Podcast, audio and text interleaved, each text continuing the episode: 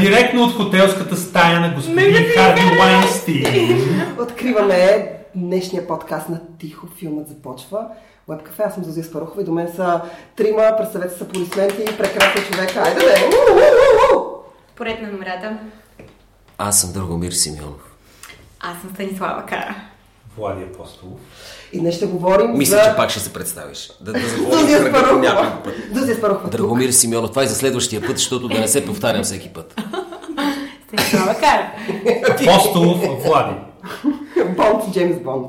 А, днес ще говорим а, за три много интересни теми. Два филма и един секс скандал. Харви Уайнстин. Това не е просто секс скандал, това е The секс скандал. Секс За секс скандала в Америка Харви Уайнстин потъва все по-дълбоко и по-дълбоко. За него дъното е под буклука, под мизерията, под хиляди женски тела, които той е, как да кажа, опоручил по един изключително гнусен и неприятен начин. Това е секс скандал, който така разтърси Холивуд последните няколко седмици. Беше открит много активно и така всички ние го следим.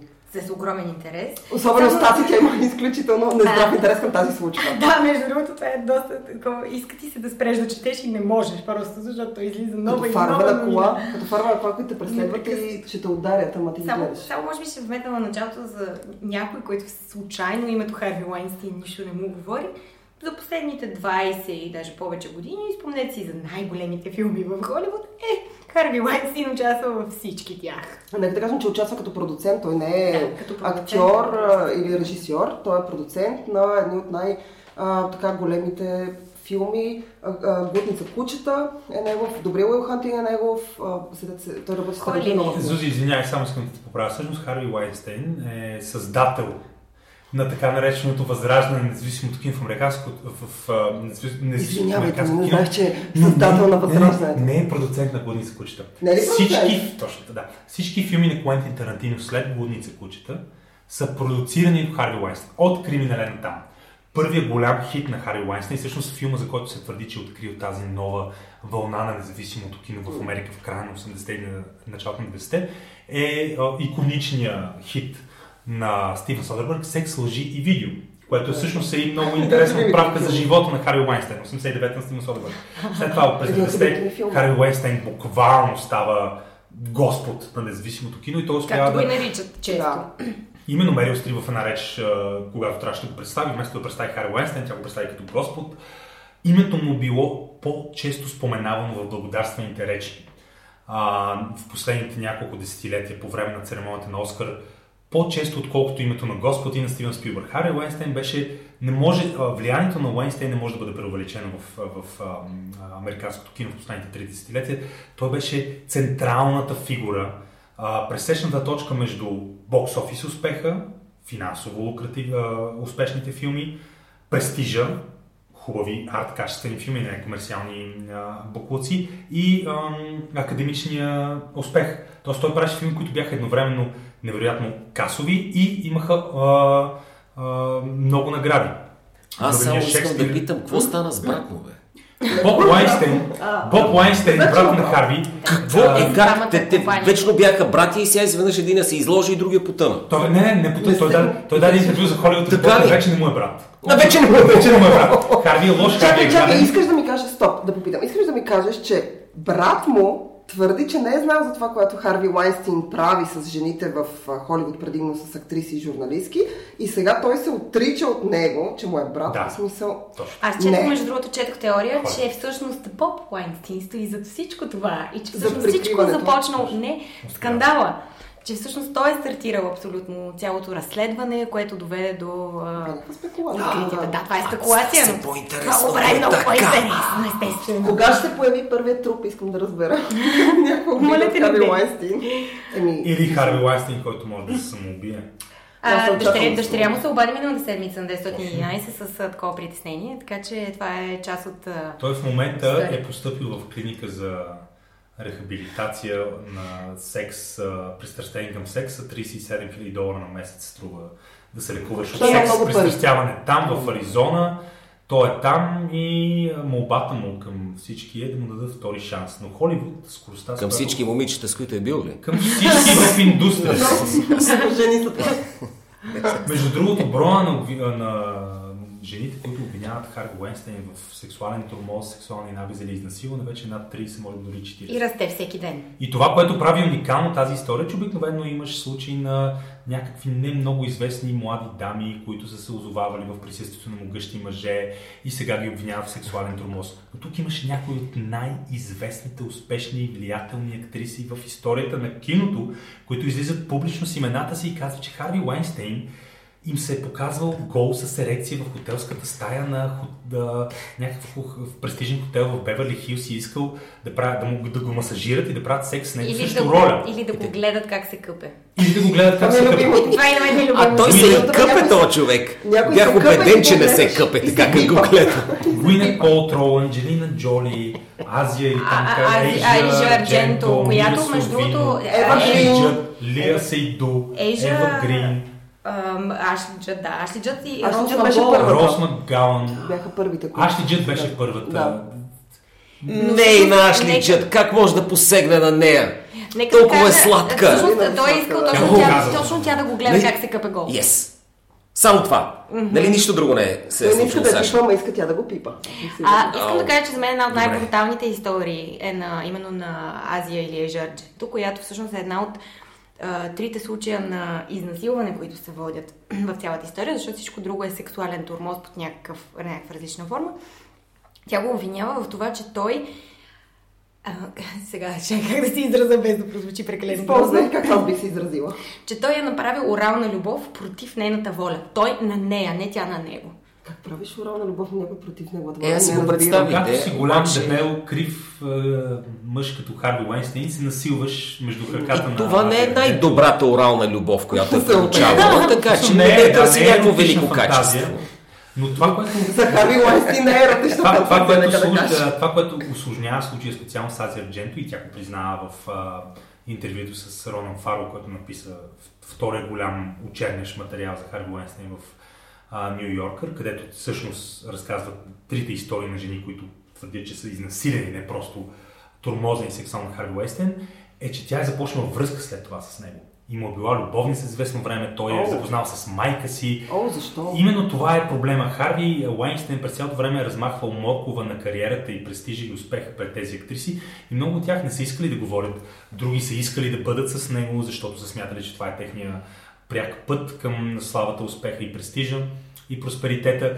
И всъщност ние в момента слушаме признанията на актриси, които са отказали или са, са сключили извън съдебни споразумения с Харви Уайнстейн. Ние може ли да заподозрем колко много от известните актриси, които в момента гледаме в тези Всъщност са качествени преспали с филми, са преспали с Хари Уейнстейн, замълчали са си и са се възползвали от този сексуален контакт, за да, да, да получат качествена роля. А Само искам да Аз има някои, в които се кълна. Джуди Денч е Че са го тях. направили. Че не са, че не са. Че не са. е била в... Точно така. Мисля, че аз- никога не би го направила. Аз съм сигурен, че Майкъл Мур никога не е правил секс с Харви не е Ио, това е И искам да си Щях го представя. Аз си го представя. Отвратително. А, искам само да вметна, че неговата всъщност собствена съпруга, Джорджина Чапман, е изключително красива жена, Да. която прилича на модел е, и въобще е страхотна от всяка гледна Въпросът е какъв е проблемът да е жертвата жена. Стигнахме до ядрото на проблема. Какъв? Ами, ядрото на проблема. Ами, тя е красива, то е грозно чудовище и оттам нещо се е случило. Не мога Чакайте да малко. Приличаме Харви Уайнстин грозно чудовище. Защото е грозен и И е чудовище. чудовище. Не, е- не е върха на мъжка Те може да ти харесва горе-долу. Добре, да кой човек в Холивуд, изключваме Ник Нолти в момента, изглежда по-гротескно от Харви Уайнстейн? Изключваме ли Мики Рурк, да? Е, не, Мик, не. В неговата гротесност има стил. Има има, има история, разбира не, се. Харви, Харви, ако ис- някой искаше да прави реалистичен филм за Шрек, анимационен герой, Харви ще да играе главната роля. Харви наистина изглежда невероятно потрясаващо, болезнено, от физически И отблъскващо. сега искам да видя как хората гугълват Харви Уайнстин и виждат някакъв абсолютно обикновен човек. Ма това само ти смяташ, че е- обикновен човек. Хората- Значи ти го натоварваш с това, което той вече характера му носи, това, което ние вече знаем, но когато го видиш, да, той изглежда леко мазен и перверзен човек, е като перверзен. зомби барбита. Писателят- нали, така. А, един от любимите ми... Тя, тук що тя каза, че така изглежда като човек като зомби барбита, но от друга страна, защо говорим така срещу него? Значи, филмът Не, Славяне гнусен. е прекрасна кинематографична епитафия за живота на Харви Лайнстин. Ако някой сети да направи, може би брат му ще я продуцира. Може би и този голям Харви. Лайнстин, както как един от любимите ми автори, Джим Голд, написа наскоро, лицето му изглежда като а, изрязано парче от черен дроб, направено по много нескопосан начин да прилича на човешко лице. И аз съм съгласен с това описание. Харви е ужасяващ. Само да добавя една скоба, която да, да, да иллюстрира степента на перверзия, на която Харви бил способен. В среща с една журналистка, защото той е тормозил сексуално не само актриси и асистентки, но и журналистки. И той сценаристки и писателки и сценаристки и писателки, той е мастурбирал, той е накарал журналистката да наблюдава как той мастурбира в сексия с цветя. И това стане една от Искам, искам да, да си го представя това смисъл как той... Не съм се- сигурен, че искаш Той да иска да си го представиш. Ще опитвам да разбера А. това какво поведение. Окей. Аз знам, че журналистиката действа така понякога, понеже и аз с това се занимавам, ама да сервираш в... в саксия. Ами да, погледни го по друг начин и, и ние това правим в момента, така ли? Сек- Сексуално-ботаническите трансгресии на Харви обаче няма да го спасят. Той е естествено е пътник в Холивуд. Вчера, както споменахме, беше изключен от Американската академия. От. И От сега всякъде, в от момента брат му и другите членове на борда на директорите на Weinstein, The Weinstein Company се опитват да спасят това, което може би е останало от компанията, защото ти да уволниш и да премахнеш човека от компания, която носи неговото име, е създадена от него, е много деликатна и трудна задача. Идеята е дали сега The Weinstein Company, която в последните години не се представя много добре, но все пак е много престижен За бранд. последните неща, които са пускали като Ми, в кино. момента, не, последният Редка за огромен успех, а, те разпространяване неща на краля. Иначе сега големи а, нали, надеждата за Оскарова слава беше филмът The Current Affair за а, конфликта между Едисън и Тесла с Да, да, да. Бенди към Не, нали? Къмбербач, Ония, моля да, така. Please. Както и да е, идеята е, че в момента Уайнстин м, срещат а, сериозни предизвикателства. Или ще бъдат затворени, както Джек Апатол призова публично Да.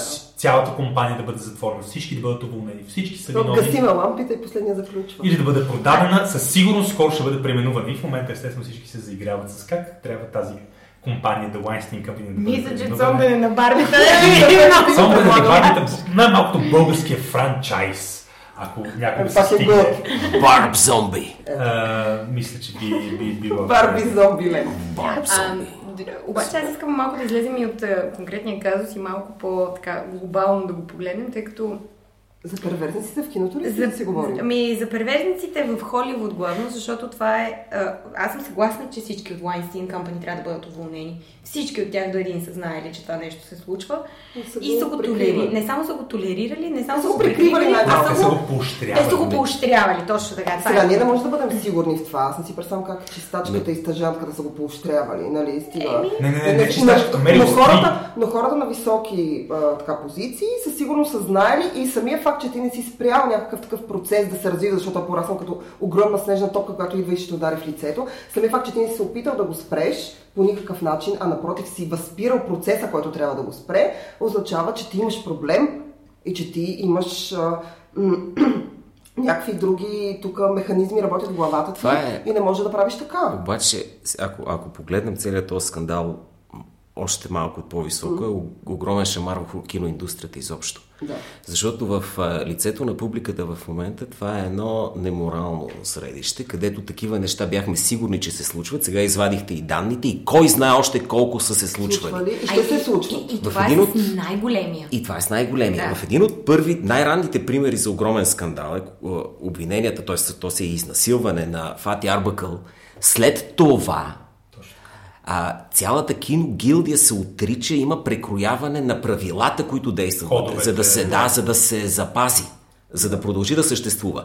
Защото този скандал сега изглежда на гърба на Харви, нали, ние се шегуваме как ще му се промени компанията, но там има други компании, за които други дами ще се сетат как шефа на еди коя си То компания ме покани. Да. Уволнението на това. шефа на Амазон. И Да. което, да, което е страшни а, подводни Отново течения казвам, за това, е вихри. като, това е като огромна снежна топка, която идва за да удари в лицето и да И може те поместиш. ще гледаме какво ще се случва. Това несъмнено е Да. точно най-големият скандал след а, фиаското с Фати, Да, Фети и Роско Арбака от края на 20-те и началото на 30-те години. Въпросът е дали ще има същия ефект върху Холивуд. А, има според мен едни два два пътя, две пътеки, или този ефект, за който си спомена на снежната топка да продължи и да помете още много хора. Видяхме обвинение към Джордж Клуни, започна, да, към Бен- за прикриване, да. към Бен Афлек, за стискане на гърди и задници.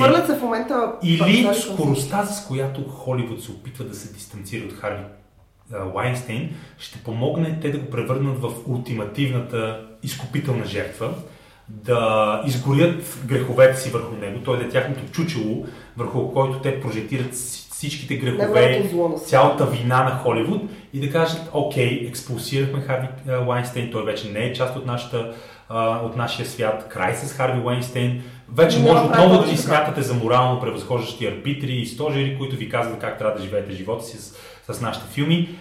Ако се опитат да играят тази карта, според мен ще сбъркат сериозно, защото Харви Лайнстейн, там както каза. Ема Томпсън, е само върха на айсберг. Аз не знам, обаче това не ми ли хареса повече, което казваш.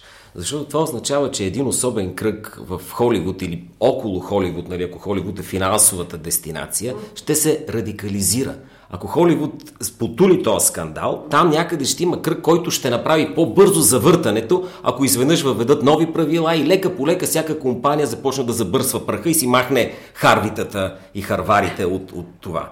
По-скоро, Това било повече, по-добре повече се радвам на по-голям взрив, защото там отдолу врат истински творчески течения, които заради финансовите успехи и славата на Холивуд бяха под похлопак. Аз смятам, аз смятам, че това, което те в момента се опитват да направят и така поне изглежда на пръв поглед е, че те точно а, се опитват да, така да измият целия срам, като го натикат, натикат, натикат в шкафчето само на Харви Лайнстин, в шкафчето на тази компания и на това, че те се дистанцират от това, което се случва и да, ние сме знали, да, ние тук си посипваме главата с пепел, плачем, плачем, молим се, прекъсваме се три пъти и всичко е забравено. Мисля, ако това е да пътя, ви който те кажа- са поели, защото така изглежда, това е по-лошия Една път. много любопитна фраза каза той. Каза, аз съм расъл, бил съм активен през 70-те години, такъв беше начина. Сега, сетете се за... Да, той го каза. Сетете се сега за Полански. Историята с Полански, понеже аз имах възможност да чета показанията на момичето, което е малолетно и Самата което наистина, да, наистина е изнасилена. При това, На 13 Това ми, е, това ми е 13. много друг любим случай в Холивуд, защото въпреки всичко те са този били, той продължава да те прави са кино. били, те са били в къщата на Джак Никълсън, където подобни неща са се случвали непрекъснато и майката на това момиче я е завела, казала я да бъде там. Естествено, това по никакъв начин не уневинява Полански в лицето на закона. Да, Но по никакъв начин, но погледнете а, системата, култура, да. къщата на Джак Никълсън, където такива неща е възможно да се случат. Да, през Ние Така че е Харви Лайнстин 2017 ми е наистина ли? А представи си какво се е. случило в имението пък на Хю Хефнер, за който говорихме миналата седмица. Точно така, точно. Но там някакси е било по друг начин легализирано. Тоест, специално Да, Хехнер друг начин. Плего, никога не е имал претенцията за Да е друго. За нещо да, друго. да, Да, да, да, да, да, друго, да. докато в престижния кинобизнес, защото и Роман Полански и Харви Вайнстин са, са много а, почитани членове именно на този престижен филмов каймак. Те правят филми за Оскари, те не са просто, те дори не са и Майкъл Бей или Рон Хауърд, те са наистина крем дела крем в киното. Полански естествено е издирван а, беглец а, в, от правосъдието на щатите. И въпреки това той си живее свободно. Но това е проблема. И продължава да прави филми. Много е трудно да повярваме на Мерил Стрип и на Джордж Куни и на другите големи а, знаменитости на Холивуд, които а, изразяват своя шок от поведението на Хави Лайнстейн, когато същите тези хора пред очите на целия свят станаха на крака да ръкопляскат награждаването на Роман Полански преди години за а, когато той получи Оскар за режисура на пианисти. Естествено не присъстваше на церемонията, защото издирвам престъпник и беглец за правителство на, на щатите. Но хора, които са готови да кажат, че един сексуален престъпник изнасилил 13 годишно момиче трябва да бъде празнуван и честван, а не просто по някакъв начин толерирани филмите му да бъдат разделени от творчеството му. Тоест те направиха кампания за неговото тотално уневиняване и в момента да казва, че са шокирани и че не са знаели, всичко е дрънчи толкова на кухо. Пропаста между а, грозната, гротескна действителност на живота и културата в Холивуд, доминирана от тези сексуални набези и атаки, секса като размен на монета за получаване на роли, и фантазиите и лъжите, които Холивуд обича да си повтаря, че те са някакви морално превъзхождащи стожери на, на, на, на добрия живот и на качествените либерални послания, е толкова чудовищна, че вече аз не виждам как е възможно а, тези а, холивудски знаменитости да бъдат използвани дори като, като символи на този а, либерален, прогресивен, а, тази либерална, прогресивна а, пропаганда, че едва ли не, вижте как холивудските актьори ви казват колко е хубаво да се, как, как трябва да се живее, те са против оръжието, против това, против това. Абсурдно е. Скандала с Харви Уейнстейн а, не само а, махна окончателно и официално маската на Холивуд, той до голяма степен а, подкопа основите, идеологическите основи на американския либерализъм, защото Харви Уейнстейн беше мега донор на Демократическата партия, близък приятел на семейство Клинтън и семейство Обама. 13 пъти официално е бил гост по време на президентството на Клинтън и на Обама и е правил разкошни, разточителни вечери по време на кампаниите на Обама и на Хилари. Така че влиянието на този чудовищен и постоянно разгръщащ се скандал отива далеч извън Холивуд, засяга политиката, въобще целият, целият този елит, който по някакъв начин се опитваше да ни, да ни каже, че начинът по който живеем не е точно правилен и те могат да ни покажат как трябва да се живее. Наистина, може би най-най-най-голямата история от началото на годината. Не само началото на годината, според мен, даже за последните години. Наистина, брутално и продължава да се разгръща. Да видим кой още ще го падне под ножа. Аз че с пламената реч на Влади да Да, да, да. Съдът се оттегля. А, а ние трябва да е така гледаме с широко отворени очи. Просто няма да кажа. По въпроса Харви Лайнстин. Ами освен. На сапун. Това е положението. Освен, тогава да продължим и към двата филма, които Двата филма, тази, тази и миналата седмица, да, този петък и миналия петък, ако не се лъжа, извинявам се за датите. Придържай се към седмица. Към термина седмица се придържи. А, тази седмица... Които не са правени от The Weinstein Company, само да кажем. Ние вече не гледаме на Weinstein Company. Бойко! Отричаме! Отричаме Weinstein Company. Не, ние всъщност гледахме един. Да, гледахме трето Но така, тази седмица излязоха два филма, които ние всички чакаме. Аз чаках един много активно, вие повече други. Поради лични причини. А, и така имаме... Сега трябва да разкриеш тази тайна, защото иначе изглежда малко... И да кажеш малко... с кой започваме, тъй като днес ти си конференция. Аз съм конференцията, дами и господа. А, Снежният човек на Томас Алфредсон по романа Нион Бил излезе, както и Блейд Рънър 20. Кой да, няма с него не ги разбрах. Снежният човек на Томас Алфредсон по романа Юнес Био излезе на голям екран с Майкъл Фасбендер в главната роля. А, и разбира се Blade Runner 2049 с Райан Гослинг Харисън Форд на прекрасния Дени Вилньов а, двата филма да са много Няма да му викаш прекрасен в моя присъствие. Значи, Аз искам да чуя защо Драго не хареса Само ти си хейтър на Дени Вилньов. Да, разбира се. Не, той мрази Дени мрази Дени Вилньов. Вижте сега, не искам, не искам да изравям проблема с Пауло Сорентино и няма да го правя. Не, няма, моля ви се оставете Пауло. Вижте пред очите ви, Дени Вилньов ми се превръща в, в, в канадския типа с, с който ще се закачам. Защото аз страшно много харесах Сикарио. И дори Еними бях сред хората, които твърдят, че горе-долу нещо разбраха. Призънър съм гледал и той ми хареса. И след което реших, че контакт или както беше там, Arrival, Arrival, Arrival, просто е подхлъзване, грешка. Контакт някакво подхлъзване, глупост. Не, не харесваш Да, разбира се, че не харесвам Arrival. Той е една прекрасно представена зверинна несъдържателна боза и мога да ти го разбия на, на пух и прах. Аз не съм скандализиран. Но, но искам да ви кажа за, за Blade Runner. Аз не съм скандализиран, искам да чуя за Blade Runner. Чакай сега да чуем за Blade Runner. След това всички ще да, Ако този Blade Runner не се казваше Blade Runner 2049, а се казваше по какъвто и да иска начин. Райан Гослин кара кола Този филм няма значение. Този филм щеше да е чудесен, защото има уникални визуални решения. Уникални. Уникални позволява си да следва едно много бавно темпо на фона на музиката, т.е. наратива му е, е прекрасно направен. Има хубава история, която засяга онзи елемент от тропството и кога роба може да е независим, имаме ли нужда от повече роби, който сам по себе си е важна тема и показва технически нововведения, които все още не бяхме виждали на кино. Има някои хитри трикове. Така че сам по себе си много хубав филм. Sci-fi, така вече научната фантастика ние към 2017 не мога да си представя, що още я виждаме по този начин. Трябва радикално сменим. Това е визия от 80-те. Тогава, Връщаме назад, защо не харесваш Дени Блейд Runner. И според мен Дени Вилньов нищо не е разбрал от оригинала. оригинал на Ридли Скот се базира на книгата на Филип Дик. Да. Базира се, но няма амбицията по никакъв начин, кой знае колко да я пресъздава. И той прави един филм нуар, който е чиста детективска история от 40-те години. Не случайно героинята на Шон Янг е точно с такава прическа, която е ретро. Ако го гледате отново, ще е видите, че стилистиката е ретро. В полицейския участък има дървени шкафове. Дървени. Те имат стари телефони. Боже, Представете си, какви детайли. през 82 е сниман филм за 2019 19, Който, да, почна година, 40-те. който работи с стилистиката на 40-те. Оттам нататък и музиката на Вангелис, и Не, липсата филм е на, на толкова детайлни ефекти го превръща в наистина в картина. Харисън Форд е във върха си, макар че той за мен не е от най-великите актьори на света, но аз оценявам Не, екранната да, му харизма. Форд е прекрасен актьор. И той е една кримка. Окей. Нуар кримка, позиционирана напред в бъдещето с закачка към миналото. Общо взето 40 години назад от момента, в който е писано, гледа 40 години напред.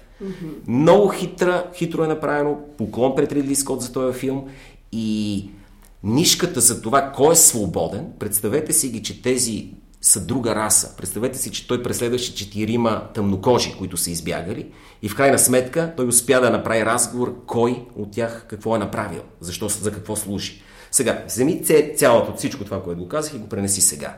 Филма Нуар ли е? Опитва се да бъде, Не, не, не. но не е нуар. Не е нуар. Разказва Много ли, по-малко нуар, отколкото оригинал, със сигурност. разказва ли е история, нуар. която по някакъв начин си играе с жанровете? Не. Чист sci-fi. Абсолютно Чиста sci-fi. научна фантастика. Никаква игра с друг жанр. Дистопия. Има Точно така. елемент, да. Дистопия, която виждали сме подобни. Тази беше много любовната, интересна. Любовната история на главния герой си е мега sci-fi. Точно Всичко е така. sci-fi, всичко е да. sci-fi. И, и Макар всъщност... че секс сцената беше хубава. Не Не отричам това, не отричам това. Но когато един филм се нарича Blade Runner и използва главния герой, но най-големия проблем е какво съдържателно каза, защо го има. И неговото обяснение е следното. Имаме добри подраса, добри тъмнокожи и лоши тъмнокожи. Добре е лошите да ги избием, а добрите да ги накараме да се самопродуцират. Това към 2017 е много глупаво послание, защото когато Филип Дик го пише в края на 60-те, звучи по един начин, при 80-те Рейганова Америка звучи по друг начин, 2017 е за какво ми говорите хора? За, какви, за друго имаме да решаваме, така че а, мисията на филма е изключително погрешно насочена, стилистиката му е някаква друга. Това е все едно някой да напише бухемска рапсодия в рап версия. Вие ще кажете, хубаво, добре, не е лошо парче, но не е втора част на бухемска рапсодия. И това, аз имам проблем с него и вече с Дени Вилньов, защото пипаш материал, взимаш кредитите за това колко си голям и какъв хубав филм си направил, а ти не си направил хубав филм, човек. Нека само да кажем, че ти имаш проблем с Дени Вилньов. От самото. Вече имам, вече имам. Имаш, Наистина имаш, имаш вече имам. Имаш ти. Вече имам. Да, беше, той Ридли верно, че е луд напоследък и не може да се говори с него, ма е да, бе, да. беше пообсъдил нещо. Да. Беше гледал малко нуари, да не знам. А, Не, до, до, до преди рап алегорията, която според мен е много а, радикална, радикален дис, аз съм напълно съгласен с Драго в този смисъл. Blade Runner 2049 автономно е изключително визуално атрактивно произведение. Той е филм продължение на един шедьовър и има и е по-добър, отколкото има право да бъде. Защото 2000, а, в Blade Runner от а, 1982, въпреки че има 18 различни версии, е завършен монументален шедьовър, който буквално променя киното и пренчетава границите на жанра на научна фантастика. Не беше нужно да има продължение на този филм. Но така и така те решиха да направят това продължение. И това продължение е по-добро, отколкото има право да бъде. И аз съм съгласен, че може би ще, да се, щеше някакси да бъде по-адекватно, ако не беше точно продължение на, 2000, на Blade Runner, но като визуален сетимен спектакъл филма работи. На идейно ниво аз имам проблеми с персонажите, с конфликтите. Не съм сигурен, че ние точно толкова закотвено трябва да интерпретираме филма като алегория за расовите отношения в западния свят и в Америка. А, по-скоро бих а, бил съгласен с интерпретацията, че това е едно предупреждение за идващата вълна автомат, автоматизация и за а, динамиката, която ще настъпи в а, света, когато имаме наистина реално действащи изкуствени интелекти и дали тези роботи Ама, а, те- са това е- реални, доколко, какво да. прави човек. Тоест, искам да кажа, че ако ти а, интерпретираш филма основно и само като алегория за расовите отношения, повечето от критиките са напълно оправдани. Но аз съм склонен да мисля, че филма трябва да бъде интерпретиран извън това. Да, обаче аз пък това имам зъб на научната фантастика ден днешен. Не ни е това вече проблема. И това, това ме тормозеше и с Westworld. Тази тема беше много важна в края на 60-те за авторите. За- за След това машината, работиха за машината. Ние виждаме, че 2017-та бъдеще, което е било обект на, на, на фантазии, ние нямаме такъв проблем изобщо с роботи. Ние имаме умни компютри в джоба си, с които имаме достъп до къде ли не, но все още не сме направили такива роботи, което означава, че те са сбъркали в предписанието си. И когато искаш да си верен на Филип Дик 2017, не трябва да му показваш грешката, защото ти си тази година, за която той е предсказвал. Само, само, само дребно съгласие, Да. защото и, и Илон Мъск, и а, как се казваш най-известният легендарен физик на нашето време, който е Стивън Хокинг. Стивън Хокинг, предупредиха и казаха, че трябва много да се внимава с разработването на изкуствен интелект и че евентуално това може да бъде да предвещава апокалипсис за човешката раса. Тоест не съм сигурен, че не са актуални и неадекватни. Моят проблем с а, Blade Runner 2049 беше на идейно ниво а, в ъгъл, под ъгъла на персонажите. Нямаше магията на оригинала, нямаше персонаж като Рой Бати на Рудгер Хауър, репликанта, който беше осъзнал, че а, дните му са предопределени, че трябва да умре. Тоест, в един известен смисъл, първият филм беше екзистенциален нуар, което е точно черта на жанра за приемането и за това как приемаш идеята за своята финалност, за, за, за, за смъртта. А втори филм по някакъв начин беше за раждането, но не съм сигурен, че всички идеи във филма бяха изведени. Аз имам жесток проблем, Добре. извинявай, че те прекъсвам с злодея. С злодей, имаше проблеми с злодей. Джаред Лето, с жесток Но- проблем имам с абс-. Той беше като излязъл Да, от филм за Марвел. Той беше ненужен. Но, но, но филма, филма наистина, а, преди Добре. Стаси да, да, да, да развие своята, своята теза за филма, само да кажа последно, че филма е невероятен, визуален инициативен спектакъл, но със сигурност е много далеч, като цялостно завършено произведение, от оригинала, който е уникален филм и ще бъде уникален филм. И тези рецензии, в които се споменаваше, че едва ли не този филм а, достига и едва и надминава нивото на оригинала, са напълно абсурдни.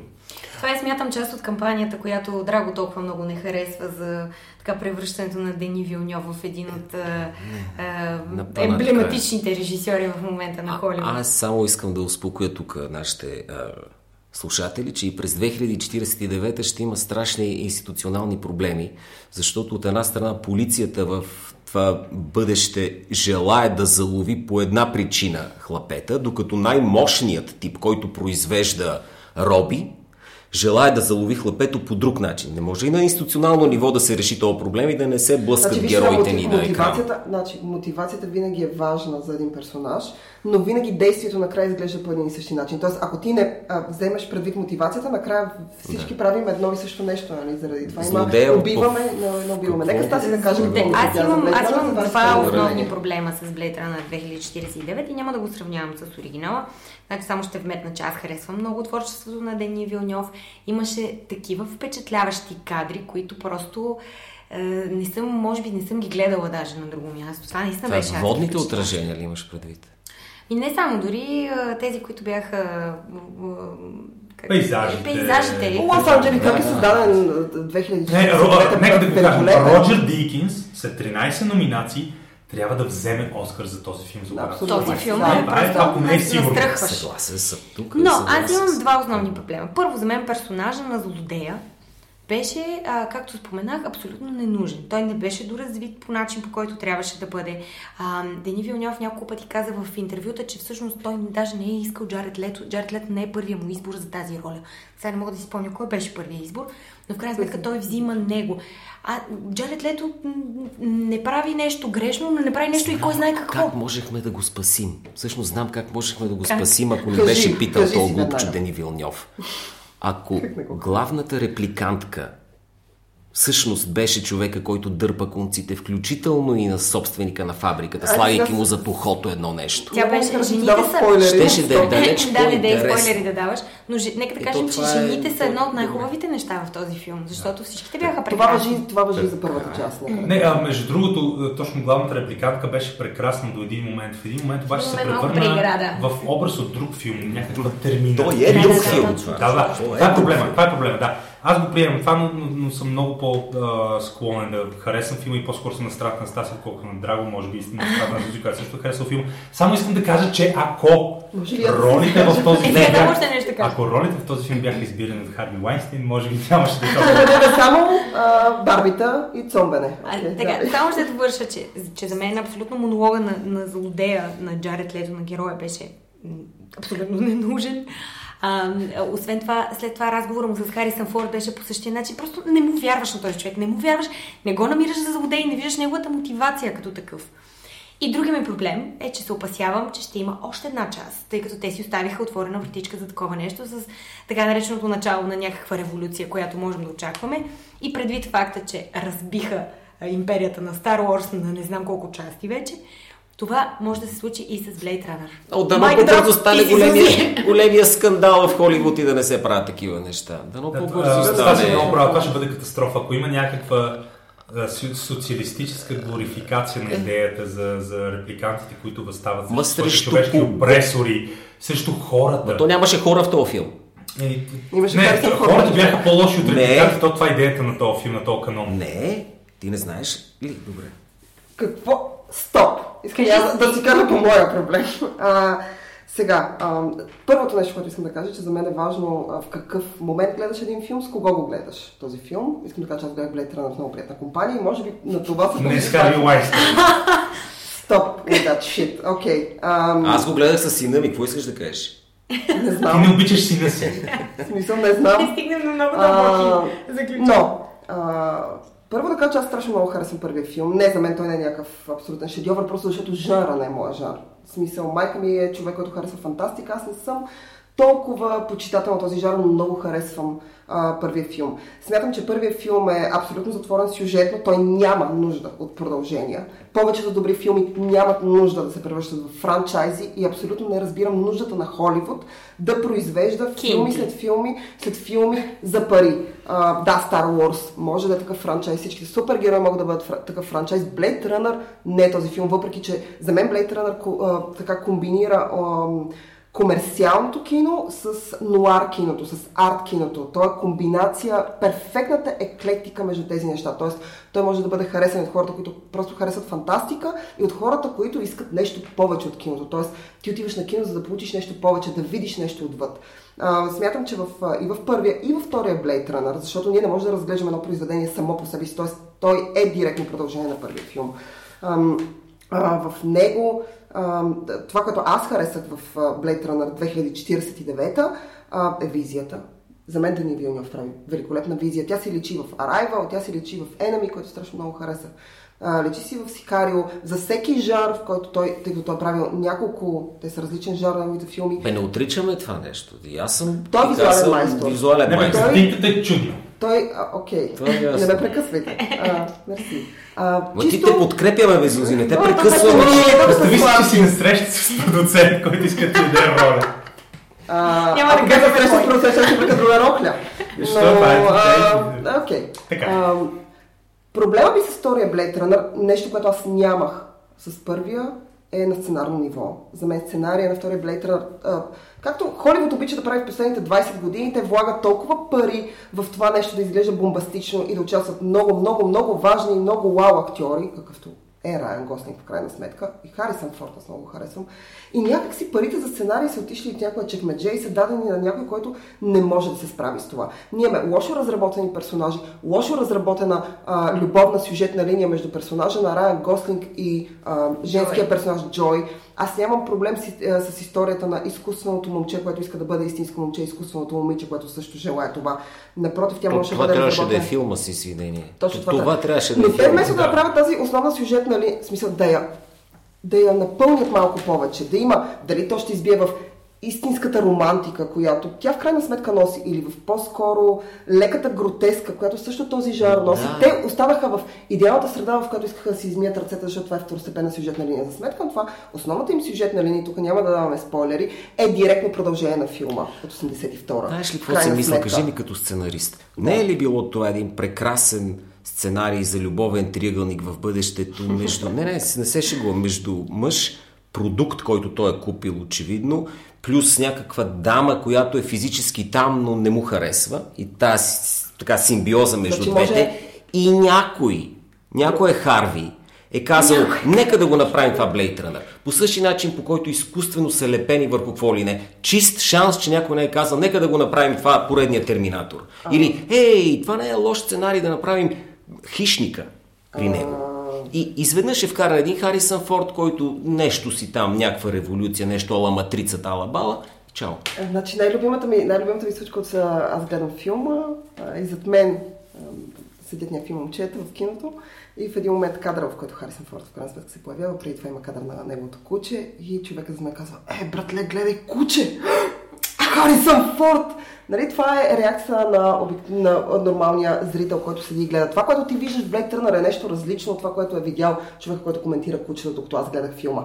Ам, за мен в Blade Runner, дори във втория, ам, чисто повърхностната част, че нали, имаме роботи, робството, социалните тематики, окей. Аз смятам, че там има пластове и пластове и пластове и това прави Blade Runner специален. И първи и втория, защото всеки един от нас е видял различни неща в тези пластове. Да, и аз не харесах Джаред Лето. Не харесах половината персонажи, включително персонажа на Робин Райт, която е много стрейт, много добре направена. Робин Райт е прекрасна, прекрасен персонаж, но това е персонаж от друг филм. С изключение на Райан Гослинг и Харисън Форд, в този филм всички останали персонажи едно бяха взети от други филми и бяха натъпкани, натъпкани в Blade Runner, защото са роботи или хора. Съпоставянето между машината и човека, която е а, и страха от смъртта, което аз много харесвам като тематика в първия филм, и за мен това е основния казус там. Ам, Точно така. защото ние всички се страхуваме от смъртта, независимо дали сме хора, дали сме а, роботи, дали сме животни, дали сме деца. Страха от смъртта е абсолютно... Ам, той задвижва най... нишите механизми в човека. И това беше изведено по перфектен начин в първия Blade Runner.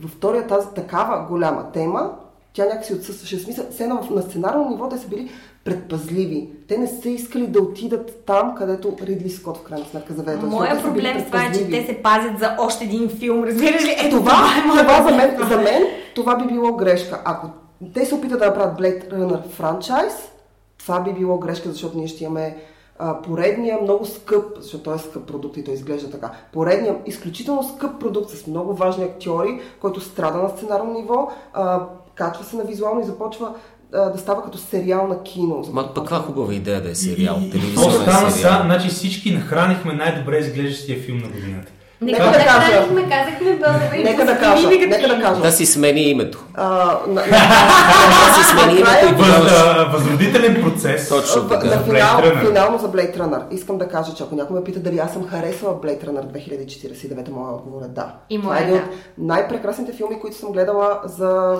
Е така тази се трупа година. положителен рейтинг. Значи, от 5 възможни звезди даваш 2,5, което е по-скоро Не, да. от Ти пет даваш възможни звезди му 2,5 давам по-скоро 4, но да. това е И после в И после стая. 100%. Няма Така, 100%. Ако някой иска да ме заведе в хотелската И аз му давам две звезди. Ако е Шрек. Така, нека да преминем към следващия филм, който след малко ще дадем отново думата на Зузи, тъй като тя е, може би, най-запозната с а, историята на книгата. Тъй като... И най-влюбена в главния актьор на филма. искаш да Е. кажеш нещо ли? Да би те казал нещо за мен. Гледай сега. А, а, има... Книгите са си цяла а, поредица, за която единствения, мисля, че единственият човек сред нас, който ги е чел си ти, Зузи. Защото е книжен плах. Това не го казах, аз го не казах знам ти. дали хвърля е, мрачна сянка върху нея или върху нас. Да. Не е по-лошо върху да си чел тези книги или да не си ги чел? Точно Значи, така. Що за плъх си ти, Зузи? Много специален. Сив, черен. Подкаст. Снежният човек. А, Искам да кажа, Снежният човек е премиерата, която аз чаках много. Ам, А както, ако сте слушали последните три подкаста, може да знаете, че тя го чакаше много. а, да, но ам, Тъй като ти каза книгите, нека да кажа нещо а, на Влади, дали това хвърля лоша светлина върху мен или върху вас. Четенето винаги е по-добрия вариант от нечетенето. А, не защото, не защото, не защото работи върху малките сиви клетки, някакси обогатява речника и добро, доброто поведение и то бива, спира да бъде аграрно, каквото често е при мъжете. Ами, а, така някакси носи, носи добри.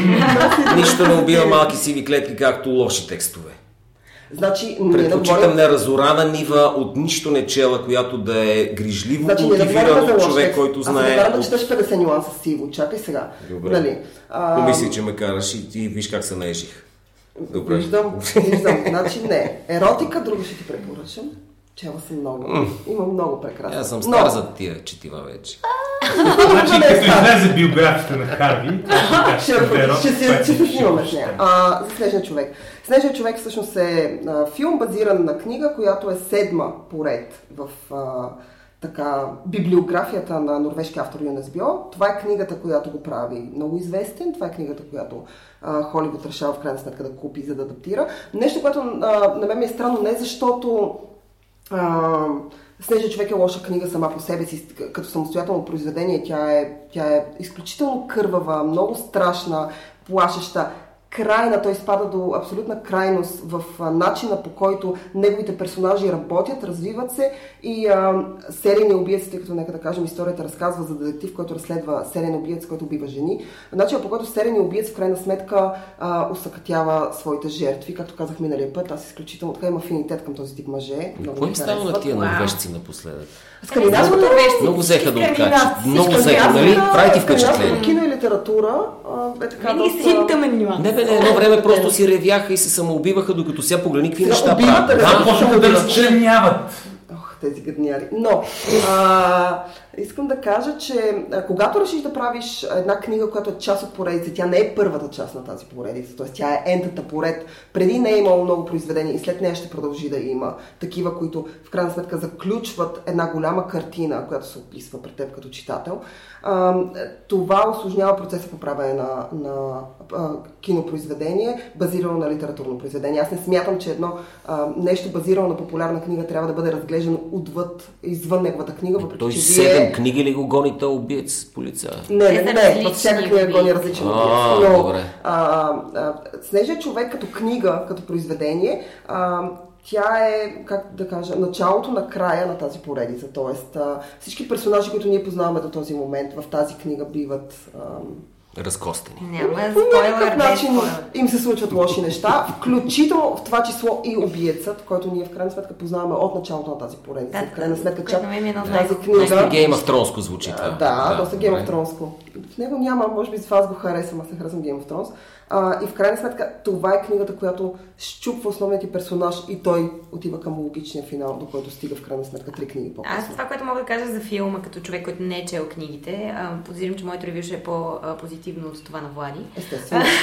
Ние това го знаем от самото начало. Аз смятам, че смисъл тук ревюто обречено, но давай. Сега знам че ще каже. почваме с хубавото ревю. Първо, Майкъл Фасбендър. В смисъл има ли какво повече да кажа?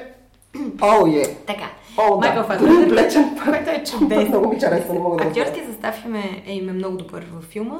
Смятам, че сценарно също са се погрижили за това да не, ам, да не ти да липсва нещо. информация и в същото време да получаваш някакси малки, мал, малки парчета от миналото на героя, което Да. е навързано по хубав начин. На мен ми хареса. Искам да кажа чисто сценарно, поне за мен, като е, човек. Тъй като книгата е, е напълнена с изключително много странични, всички книги на Юнес Бил са такива с много, много странични сюжетни линии, които той прекъснато ти подава, докато накрая започне да ги събира, да ги събира, да ги събира, докато ти получиш цялата картина, нали, като един голям пъзел. А, в книгата това, което... Мен- Левски ми звучи, браво. И то беше така. Беше- веднага. А, Извинявай. а, това, което на мен ми липсваше в филма и което присъства много активно в книгата и това, което липсва на трилърите като цяло, на добрите трилъри в последно време, в крайна сметка добрия убиец. Убиеца, който е изграден като хубав персонаж. В книгата на в Снежния човек, в литературното произведение, в крайна сметка ние имаме през цялото време гледна точка на убиеца, която се... Как така хубав Тече. персонаж? Той симпатяга ли е това? Той е симпатяга, by the way. Той е Той, симпатяга, но той... той във филма е симпатяга. Но той е добре развит, той е А, добре развит. Той- той е гледна точка неговата- говориш. Отново, както си казах за мотивацията. Какво прави един човек, не е смисъл, ти виждаш финалното действие на, на, на това, което той извършва, но в крайна сметка за теб е важно защо той го е Притесних направил. се Да, да не би обаче- норвежци да обаче- са озрели за идеята за добри убиец. Добре. Обаче във филма, във филма това малко на мен ми липсваше. Мотивацията на убиеца. Нямаме мотивация добра на убиеца. Имаме лошо разработени второстепенни персонажи. В крайна сметка имаме Ребека Фъргюсън, имаме Джей Кей Симънс, имаме прекрасни актьори, които са в книгата. Това са едни, особено персонаж Джей Кей Симънс, е един мазен Харви Лайнстин, персонаж, изключително гнусен човек, който е толкова хубаво направен. Точно абсолютно Харви Лайнстин си представете. И те в крайна сметка не са успели да разработят тези персонажи. Освен това, нека да кажа за хората, които не са чели книгата, но ще гледат филма. Няма да- началото, престани, началото и края са абсолютно различни от тези, които са в крайна сметка в На мен това, което ми Да. хареса, обаче пък, че беше такава класическа криминална история. Нещо, Знаеш, което липсва в последните години. а, всичко да. се, да, всичко така го разбираш с а, всеки, вся- всяка следваща сцена ти дава малко по малко нова информация. Да. А, и а, другото, което, а, което ми хареса е, че а, знаеш, че убиеца е един от тези хора. Просто трябва да разбереш кой. Абсолютно в един момент разбираш. Да, Класически класически. криминален И мен това не ме дразнаше. Напротив, гледаше ми се точно класически криминален трилър. Айде сега. Да, бе. О, не, не, не. А, в ръцете на по-посредствен, по-обикновен и по-слаб режисьор, от Нека да кажем кой е великолепния режисьора. Томас Алфредсън, шведа, който режисира разкошния детски хорър. Let the Right One In. Нека да И кажем, че той е след- режисирал шведската И версия, с- не Това е американска. оригиналната версия. И след това направи страхотния Тая с шпионски трилър по смешните Джон Люкаре. Tinker Tailor Soldier Spy. Това му е най-слабия филм, но това не е обида да кажа, че това му е най-слабия филм след, два великолепни, след две великолепни произведения. Та, в ръцете на по-обикновен режисьор от него това би било невероятно лош филм наистина. Но Томас Алфредсон така движи камерата, по такъв начин превръща, превръща това всевиждащо око в образ, в персонаж, който участва активно в филма и се отличава драматично от а, повечето жанрова реколта, която получаваме редовно, че докато човек гледа филма, той е доволен. Ти си, ти си окей. Сега, когато се замислиш какво точно си гледал и се абстрахираш от тези прекрасни монтажни решения, движенията на камерата, разкошните а, пейзажи от Норвегия, и ставаш, си даваш сметка, че си гледал нещо болезнено банално, чудовищно предвидимо, но пак не си склонен да кажеш, да, то филм беше Ама много, даже дразни напротив. това. Искам да Именно. разбера а, кога разбра кой е убиеца. Много Значи- ми е важно. В смисъл, много ми е важно хората, които четат и гледат хора, Не, не, не, няма да казваме кой е. Иконома е. А, Но, а, да, да, пред, Но искам пред, да разбера в коя минута, защото много обичам хората, които, аз тъй като съм почитател на криминалната литература, почитател съм на трилър жара, изключително голям, харесвам, продължавам да харесвам класическото детектив търси убиец. Много обичам хора, които когато прочитат нещо или гледат нещо, което аз казвам, и да ми казват, на само 50-та секунда Зузи, разбрах, че Зузи. пеше убиец. аз разбрах сравнително скоро. Кажи е искам момент, минута, в смисъл бъди Няколко преди да бъде ясно кой е убиец. Защото имаше една конкретна сцена в една кола, в която стана ясно кой е убиец.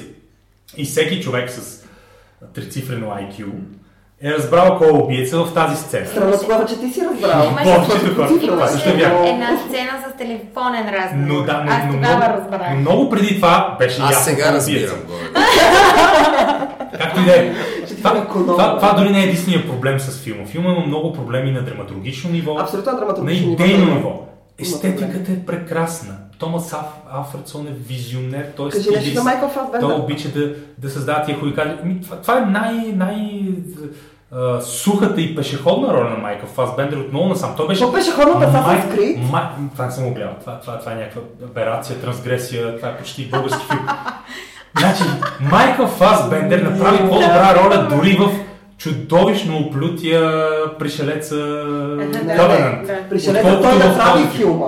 Само да кажа, че Майкъл Фасбендер, ако не беше той, Не, този филм да беше лош, Майкъл Фасбендер беше лош, но беше Не, Майкъл Фасбендер не е лош Той никъде. малко мисля на този а, спорт, тъй като ние с Драго трябва да вземем пуканки, за да може да гледаме как се карат. Това е Драго, за кажи ти да това е кажа, за видео, не е за аудио, само да кажа хора. А. Аз харесах този филм. Тихо. Филма започва.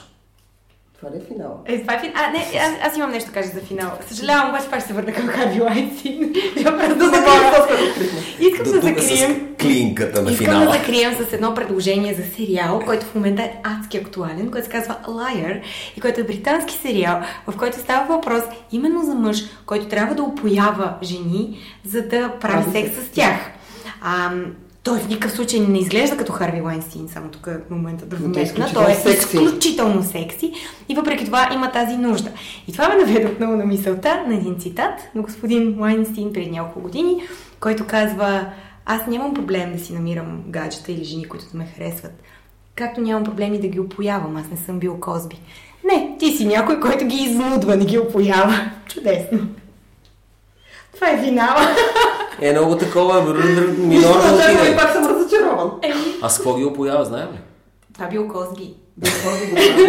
А, в Да, лайера, мисля, че какво, просто- с какво беше опил тази? Рохипнол? Руфи. Да. Харви ги опоява с а, нещата за Холивуд. С а, думи и... Това е най- най-силният наркотик. Ти ще бъдеш звезда. И какво ще кажем сега, Драго? Тихо, филма започва. Ай,